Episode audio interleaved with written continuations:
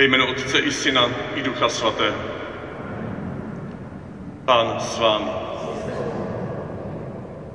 Buďte vítáni všichni, kteří jste zde doma, kteří jste zde na návštěvě, na cestách, kteří zde přicházíte, abyste slavili Boží lásku uprostřed nás, ale i ti, kteří jste zde třeba jenom náhodou nebo s někým. Každý z nás má při této slavnosti své jedinečné místo. Možná ho někdy musíme chvilku hledat. Možná nám není úplně pohodlné vždycky, protože lavice nejsou to, co domácí křeslo. Možná to, že jsou vedle lidé, kteří jsou nám neznámí. Nás může vyvolávat zvědavost, neklid. Možná bychom potřebovali si zalez někam, zasloup, abychom byli zcela sami s dobrým Bohem, s tajemství našeho života. A přesto, přesto je tato slavnost pro nás. Teď a tady. Protože právě tento dobrý Bůh zná tvé srdce. Ví, co potřebuješ. Nesoudí.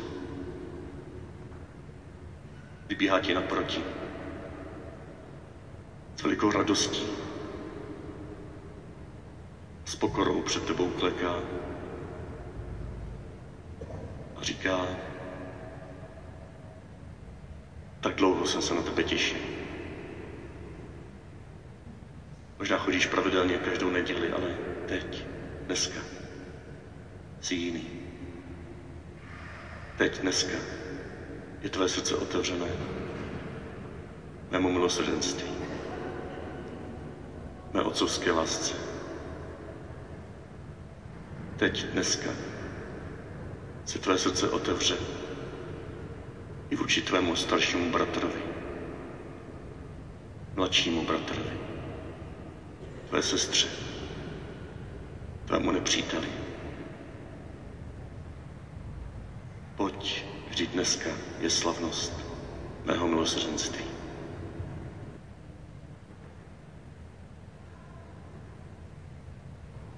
Ježíši, ty jsi přišel, abys nám odkryl tvář svého nebeského Otce. Pane, smiluj se nad námi.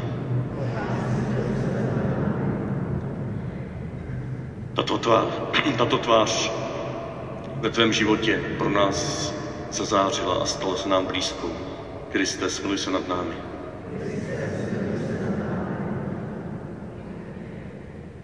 Nechal se zohyzdit naší netečností, naším strachem, naším odmítnutím a přesto si nám zůstal věrný. Pane, smiluj se nad námi. Smiluj se nad námi, všemohoucí Bože, odpust nám hříchy a doveď nás do života věčného. Pán s vámi. Slova svatého Evangelia podle Lukáše. Do Ježíšovy blízkosti přicházeli celníci a hříšníci, aby ho slyšeli. Farizové a učitelé zákona mezi sebou reptali, přijímá hříšníky a jí s nimi.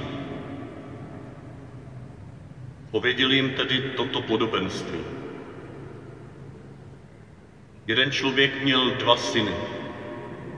Mladší z, nich, mladší z nich řekl otci, Otče, dej mi z majetku podíl, který na mě připadá.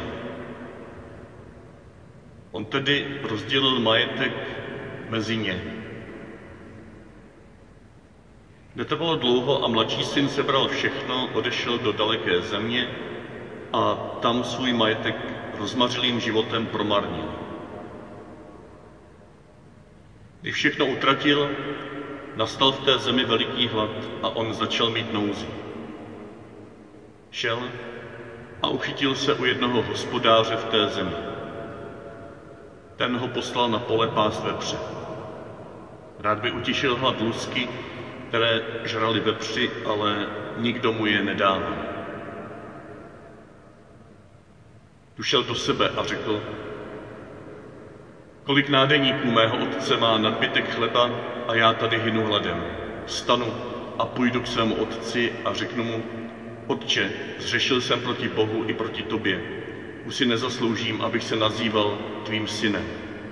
Vezmi mě jako jednoho ze svých nádeníků. Stal a šel k svému otci. Když byl ještě daleko, otec ho uviděl a pohnut soucitem přiběhl, objal ho a políbil. Syn mu řekl, Otče, zřešil jsem proti Bohu i proti tobě. Už si nezasloužím, abych se nazýval tvým synem.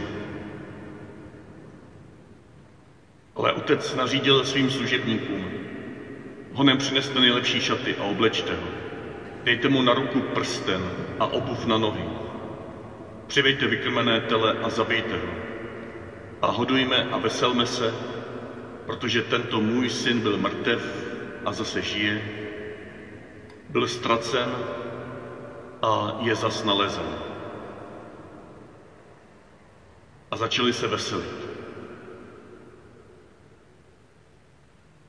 Jeho starší syn byl právě na poli.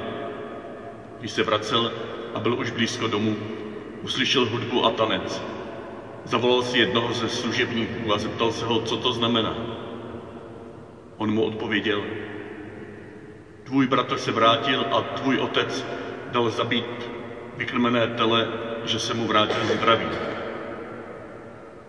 To se starší syn rozlobil a nechtěl jít dovnitř. Jeho otec vyšel a domlouval mu, ale on otci odpověděl, hle, tolik let už ti sloužím a nikdy jsem žádný tvůj příkaz nepřestoupil. A mě jsi nikdy nedal ani kůzle, abych se povesil se svými přáteli. Když ale přišel tenhle tvůj syn, který prohýřil tvůj majetek s nevěstkami, dal pro něj zabít vykrmené tele. Otec mu odpověděl, dítě, ty jsi pořád se mnou a všechno, co je moje, je i tvoje. Ale máme proč se veselit a radovat, protože tento tvůj bratr byl mrtev a zase žije byl ztracen a je zas nalezen.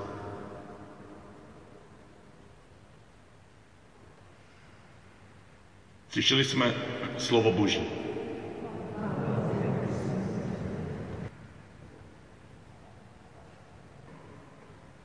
Hostina, slavnost, veselí. Hodí se to do postní doby,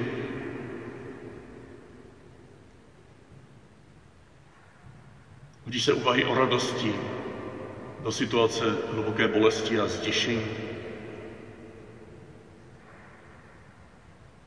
Přesto, už na začátku poslední doby jsme byli pozváni k tanci.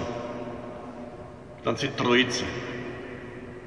Tanci, který se můžeme každý týden postní učit jiným způsobem, abychom, jak zaznělo v té modlitbě minulou neděli, svou hříšnost léčili modlitbou, postem a štědrostí. Jestliže můžeme léčit svou hříšnost, tak to je důvod k radosti. I uprostřed pouště, i uprostřed nejistoty. Ta modlitba minulou neděli začínala Bože, studnice milosrdenství a dobroty. Dnes máme před očima jiný obraz božího milosrdenství, boží dobroty. Už ne studnice, ale živého člověka z masa a kosti. Tátu. A když se dobře zadíváte na Rembrandtův obraz návrat marnotratného syna, tak uvidíte, že ten táta má jednu ruku mužskou a druhou ženskou. Těma to dvěma rukama objímá vrátivšího se syna. Jako táta, jako máma jako obraz nejhlubšího božího milosrdenství.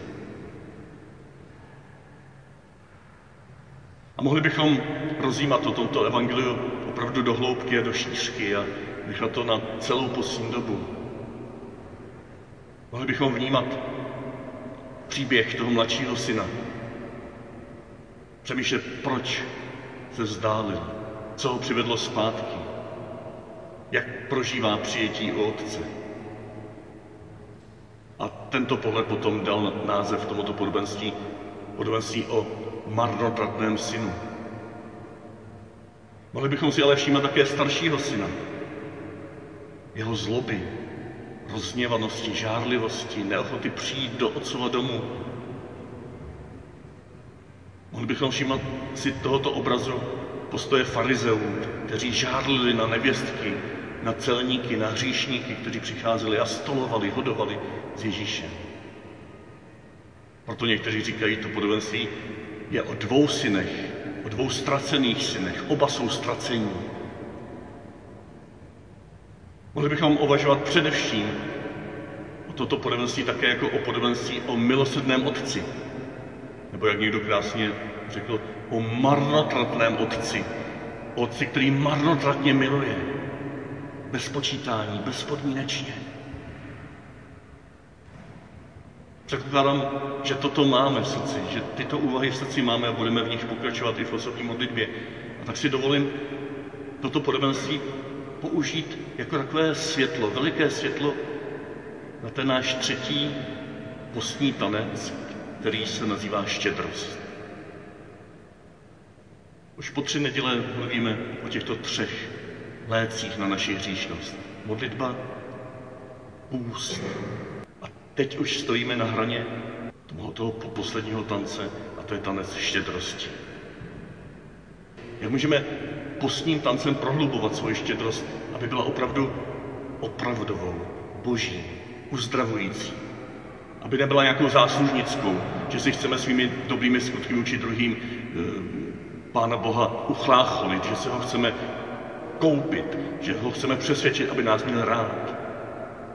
Jak můžeme tuto naši povrchní lidskou štědrost, kterou možná chceme i pomáhat druhým, ale jakoby tak z hůry, povýšenecký, jak ji můžeme prožít jako nástroj uzdravování své vlastní hříšnosti.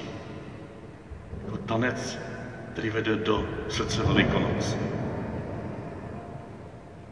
Podívejme se na ten příběh ještě jednou z toho verše 12, kde čteme, on tedy rozdělil majetek mezi ně. Ten svůj majetek nedal jenom tomu svýmu mladšímu vykutalenému synáčkovi. On ten svůj majetek, ten podíl svého majetku, který na něj připadal, dal i tomu staršímu synu. Podle nějakých exegetů jsem se někde dozvěděl, že ten mladší měl nárok na třetinu a ten starší na dvě třetiny majetku. On mu dal možná větší část majetku než tomu mladšímu. Ten starší měl svůj majetek. Proč to zdůraznuju? Protože ke konci si vzpomeňte, Otče, ty jsi mi nedal ani kůzle, abych se mohl poveselit se svými přáteli. Ale on to kůzle vlastnil, on ho měl. Proč by mu ho měl táta dávat? Když mu potom taky právě říká právem, ale dítě, ty všechno, co je mé, je i tvé. Proč to nepoužíváš? Proč se z toho neraduješ? A tady jsme na stopě dvou extrémů, jak zacházet se svým majetkem, s božími dary, s tím, s čím potom můžeme praktikovat almužnu, když to řeknu takhle ošklivě. Ten první extrém je, že si to dovedu užít jako ten mladší syn. Že jsem schopen se radovat z toho, co mám a užít si to až do mrtě. Ale užívám si to bez státy, bez otce, oddělené od něj. Uzurpuju si to své volně. Prožívám radost z toho majetku, ale zneužívám ho. Ale ten starší syn, ten na to nebyl moc lépe. On sice měl všechno. Měl stejně majetku jako ten mladší, možná více dokonce, ale on si to nedovedl užít. On žil, jako by mu to nepatřilo. On měl strach z toho se toho telátka dotknout, aby jeho tatík snad se nezlobil. oba tito synové mají velký problém ve svém životě. Prožívají strach ze svého otce.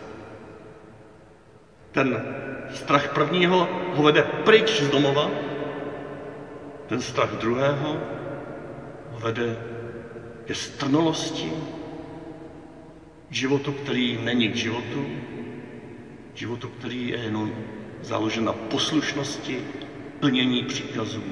A on tam žije jako nádeník.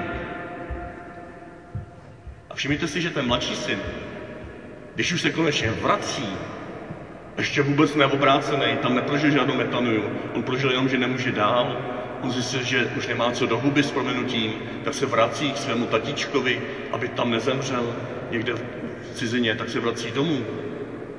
A dokonce se vrací v takovém postoji, že říká, tati přijmi mě jako jednou ze svých nádeníků. On si myslí, že si bude muset vydělat na to živobytí, na to jídlo. On si myslí, že bude jeden z nádeníků, že ho táta nikdy už nepřijme za svého syna. On vůbec nedůvěřuje, že by mu mohl táta odpustit. Oba mají stejný problém ve svém srdci. A tady začíná zázrak pohostinnosti. Tady začíná obrácení obou. Obrácení, které v tom příběhu vidíme, že se dokonalo v tom mladším a že je na cestě, nebo že je otevřené vůči tomu staršímu. Od toho mladšího se potřebujeme naučit užívat si toho, co máme. Radovat se z toho. Jak můžeme někoho obdarovat? Jak můžeme být almužníky, rozdavateli, štědrými lidmi, štědrými křesťany, když sami se neradujeme z toho, co máme, když netančíme, když neskáčeme radostí, když se neumíme usmívat a slavit i uprostřed bolesti, protože vidíme, že máme nebeského Otce, který je s náma a nikdy nás neopustí. I v tomto pláči s náma tančí, aby nás obnovil, aby nás proměnil, aby uzdravil náš šok z toho, jak život bolí. A od staršího syna se můžeme učit věrnosti. Věrnosti zůstávání v otcově domu, i když mu někdy nerozumíme. Věrnosti zůstávání v otcově domu, i když to spočívá někdy v nesení povinností, v konání prací za ty, kteří utekli, kteří tady nejsou. A přesto se potřebujeme navzájem jako mladší a starší synové. Ten mladší potřebuje věrnost staršího. Ten starší potřebuje schopnost užít si toho, co mám a učit se to od mladšího. A oba společně potřebují obrácení své mysli. Potřebují uzdravit ten falešný vztah k otci. Potřebují uzdravit od útěku anebo od strnolosti. Skrze setkání s otcem, který vybíhá naproti oběma. Jednomu, když ho vidí v dálce se vracet, otrhaného, vyhladovělého. Možná ještě ne pokorného, jenom vypočítavého, aby něco dostal doma k jídlu. Tak on vybíhá naproti. On rozšiřuje svou pohostinností, že vybíhá z otcovského domu. Stejně tak ke staršímu. On vychází ven na zahradu. Ve chvíli, kdy starší nechce vejít dovnitř a nechce se účastnit této slavnosti. On vychází ven do jeho žádlivosti, do jeho hněvu, do jeho ublíženosti. Říká dítě. Tak to zjevuje otec své jméno, podobně jako ho zjevil Mojžíšovi. Toto je způsob, jak mladšímu a staršímu synu Bůh Otec vyslovuje, jsem, který jsem. Jsem tady pro tebe, vždycky jsem tady byl pro tebe, čekal jsem na tebe na zápraží, každým dnem, každým ránem jsem tě vyhlížel. I s tebou, můj milovaný starší synu, jsem byl každý den, jsem s tebou spolupracoval, pracoval, táhli jsme ten pluch na zahradě, aby jsme to společně zvládli. Užívej si z toho, co máš. Měj z toho radost. A uč se teď od mladšího syna, který se vrátil, který dokonce teďko prožívá své vlastní obrácení tím, že vidí mou pravou tvář. Teprve dnes mám pro vás připravenou v této společné slavnosti tvář, ze které se můžete radovat, kterou můžete také odkupnout a žít si dál po svém. A tak nechme se pozvat k tomuto třetímu postnímu tanci. Nechme se pozvat k tomu tanci, který jsem přemýšlel, k čemu ho přirovnat, třeba možná k čače, je na čtyři. Jo, a tady máme útěk toho mladšího nebo závist toho staršího. A jsme pozváni, abychom viděli otcovu tvář uvnitř toho našeho útěku, uvnitř té naší závisti. A jsme pozváni k tomu, abychom zjistili, že sami jako mladší nebo starší nejsme celí, že potřebujeme ty druhé. Tak to je ten třetí krok. Vidět bráchu. Vidět to mladší nebo starší ségru, mladšího nebo staršího bráchu, toho jiného, toho, který mi tak štve. A společně s ním se učit slavit, užívat si, společně s tátou a s mámou. A tím vstupujeme do toho čtvrtého kroku. Radost. Radost, která se stává slavností, která se stává veselým, která se stává otevřenou vůči ostatním, vůči těm nádeníkům, vůči jiným bratřím a sestrám, vůči sousedům. Když to byly ty podobenství předtím o minci a o ovečce, ta sousedka, která najde tu minci, tu ztracenou minci, říká, svolá všechny sousedky, pojďte se radovat se mnou. To je cíl štědrosti. Slavit společně radostnou slavnost starších bratří a sester, uprostřed s otcovou tváří, která je k nám přivrácena jako jsem, který jsem, tuto slavnost otevřít do kořán, vysílat své posly ven z těch dveří otcovského domu a říkat těm tolající se kolem, tady si doma, pojď, neboj se. Tak můžeme si tento čtvrtý týden nacvičovat tuto čaču, takové to to znáte, že?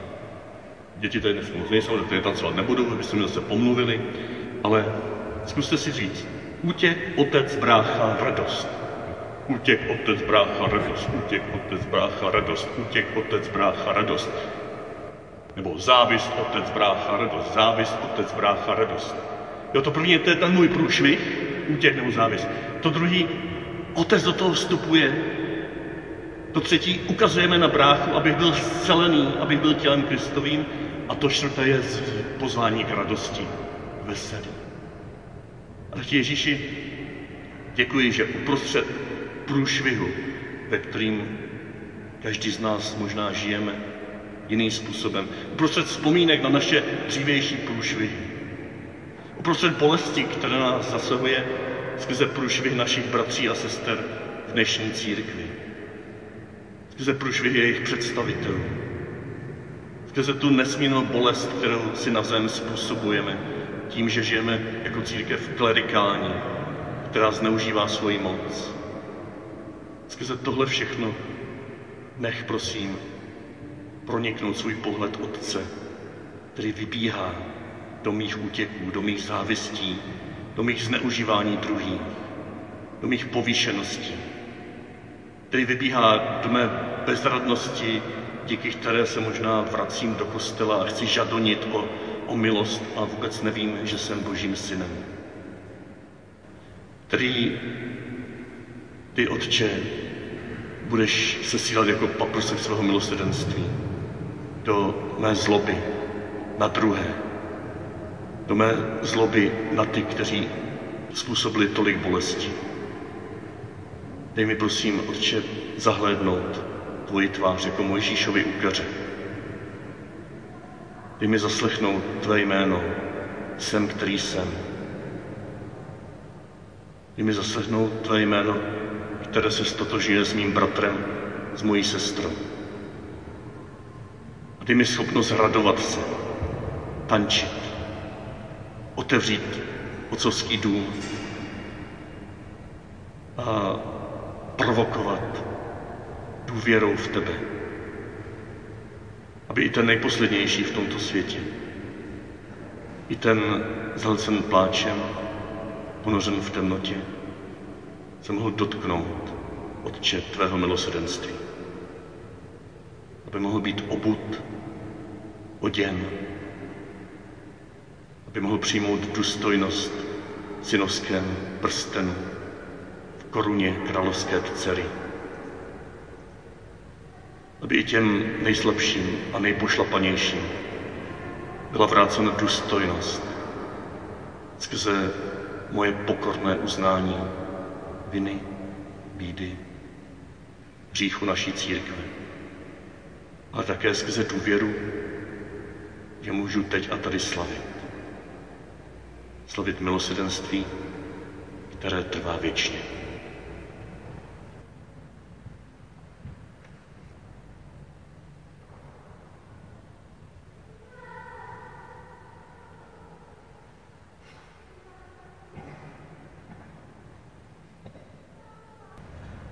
Že si na chviličku sedněte. Ten pastýřský list není dlouhý, ale je velmi důležitý, tak prosím o naslouchání.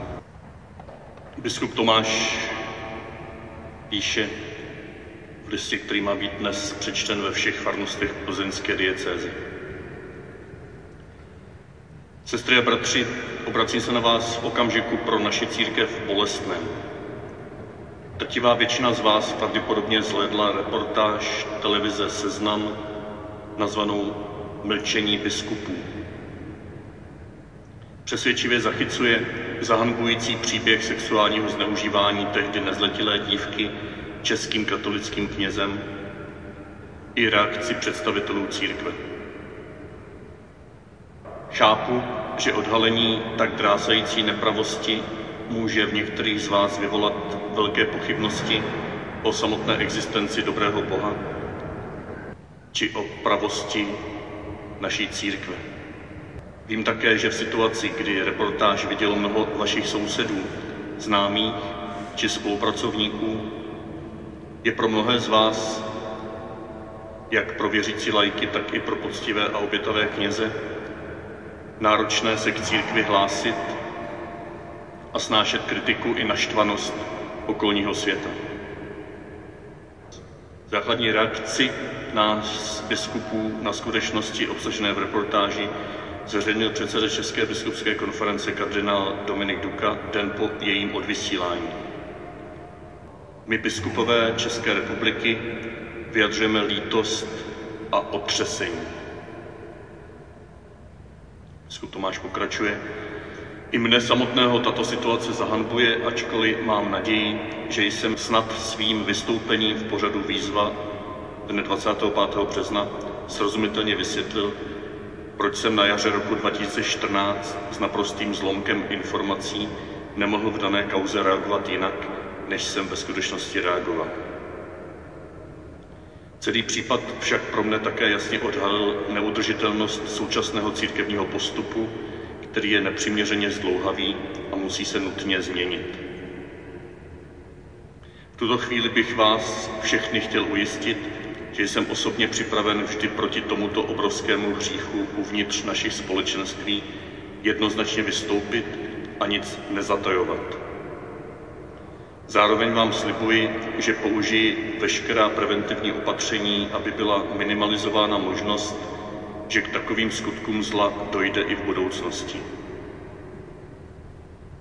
Ve jménu ochrany dalších potenciálních obětí vás, sestry a bratři, prosím, abyste v případě, že máte jakékoliv věrohodné informace o tomto zlu, tedy o případech sexuálního zneužití spáchaného služebníky či zaměstnanci církve, nenechali tuto veskrze špatnou věc bez řešení.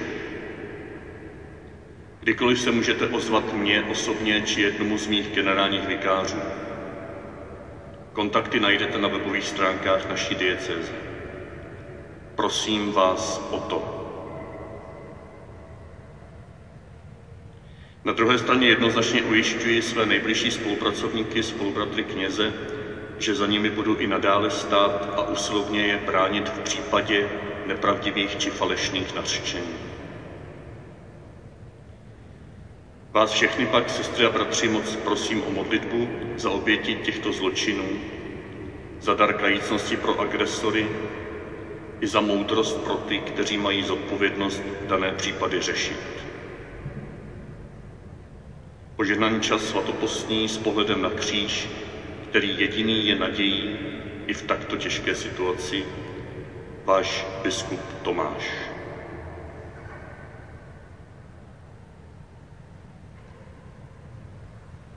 Pán s vámi. Slední Bože na prozby svých věřících posiluje, když ve své křehkosti procházejí temnotami tohoto světa, stále je oživují svým světlem a udělí jim, aby vysobození ode všeho zla dosáhli nejvyššího dobra, skrze Krista našeho Pána. Poženej vás provázej na vaší další cestě.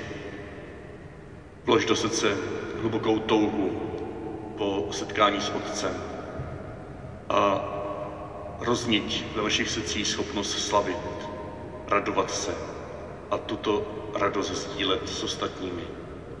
Všemohoucí a věrný Bůh Otec i Syn i Duch Svatý. Jděte ve jménu Páni.